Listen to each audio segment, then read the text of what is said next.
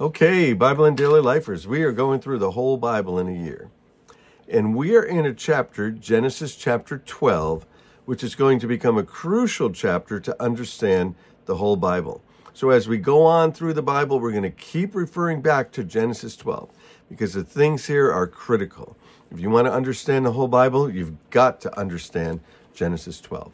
Now, that doesn't mean you can't open the Bible anywhere and God can inspire you and give you some information and give you some inspiration to move you on and to give you hope and to give you guidance. But if you want to understand the whole of Scripture, Genesis 12 is some place that we really want to camp at and understand. I wish we could stay here for a week, but we can't.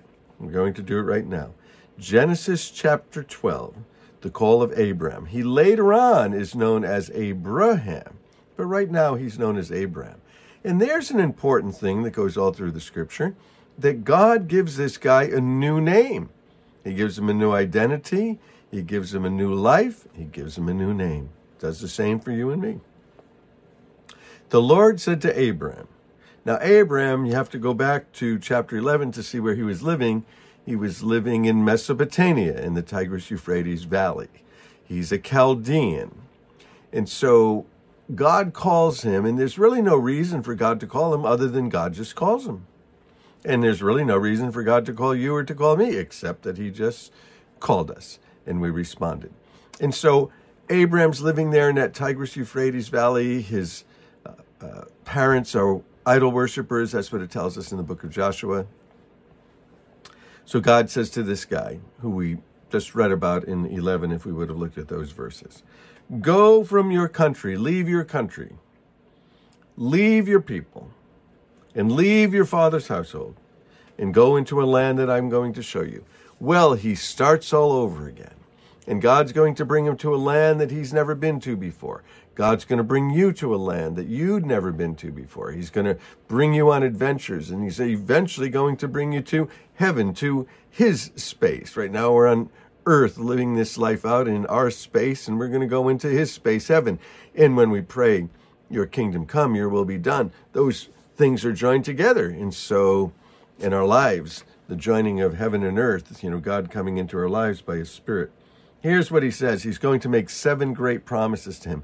You got to get this if we're going to understand the whole of the scripture. Promise number one I will make you a great nation. Well, he's a great nation. He was just a man with a wife who couldn't get pregnant, and now he is, in fact, a great nation. So many so that we don't know how many of his descendants there have been through the ages. It's a great nation, still exists. His bloodline still exists. His family tree still exists. And they are in the news almost every single day of the second half of the 20th and the first quarter of the 21st century. 75 years every day they're in the news. I'll make you into a great nation and I'll bless you. Well, I would say that they're a blessed nation. They're blessed people. The Jewish people, the family of Abraham, uh, one tenth of 1% of the world's population. Maybe, maybe they're that big. And they've got like up to 10% of the Nobel Peace Prizes. So, something about these guys. They've been uh, blessed by God. Why were they blessed by God? Because God blessed them. Why did he choose Abraham? Because he chose him. I'll make your name great. Well, I'm going to say his name is great. I'm saying his name right now. And the Christians, they speak of Abraham frequently. Of course, uh, Jewish people, they name their children Abraham. Islam, Abraham's a very important name. So we're batting a hundred here. All of these have happened and you'll be a blessing. Well, they have been a blessing. Uh, how have they been a blessing? In a lot of ways, including contributing to the planet and contributing to progress. Like we said, just the holders of uh, the Nobel Peace Prizes, the place that they have held uh, on the earth and the, on the planet, they've been a blessing. They are a blessing. But the big blessing that they have brought to the world is the family tree of Jesus Christ. That's the major blessing.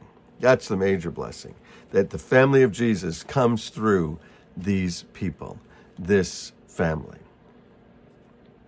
Bless those who bless you.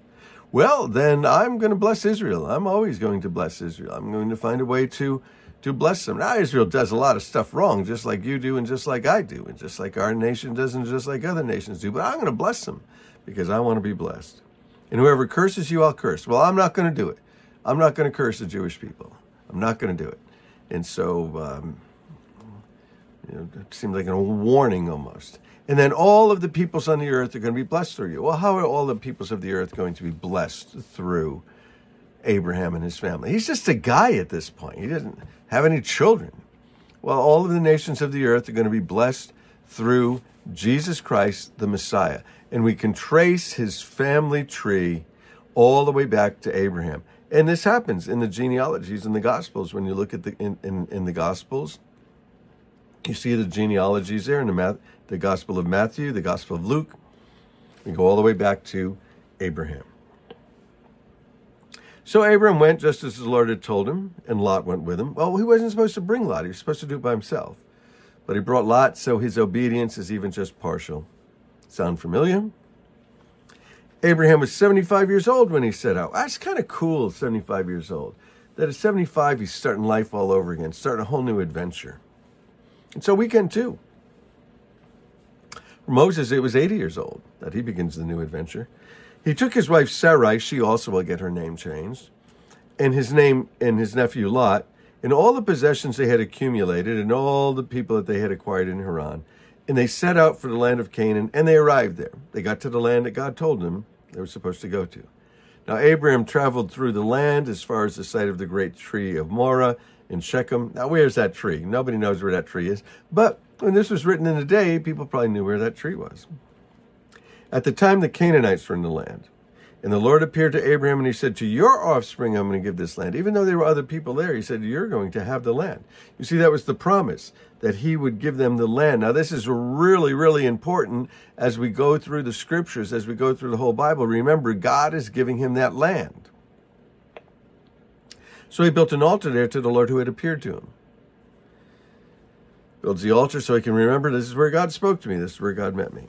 And from there he went to the hills of Bethel, and he pitched his tent, with Bethel on the west and Ai on the east. And there he built an altar to the Lord, and he called on the name of the Lord. Then Abram set out and continued towards the Negev. So we, these are the journeys of Abraham. It says, Now there was a famine of the land, and Abram went down to Egypt to live there for a while because the famine was severe. Now, Egypt, in going to Egypt, is going to play heavily in the adventure as we're going through the whole Bible at 230 miles an hour on the bullet train, passing these passages real fast. And as he was about to enter Egypt, he said to his wife Sarai, I know you're a beautiful woman, and when the Egyptians see you, they're going to say, That's his wife, and they'll want to kill me, but we'll let you live. So instead, say you're my sister, so I'll be treated well for your sake, and my life will be spared because of you. Nice guy, nice husband. Um, uh, how do you feel about that, ladies? this guy, huh? But yet he got all these promises. Know, it shows you, you know, God gives the promises to messed up people. He did it here.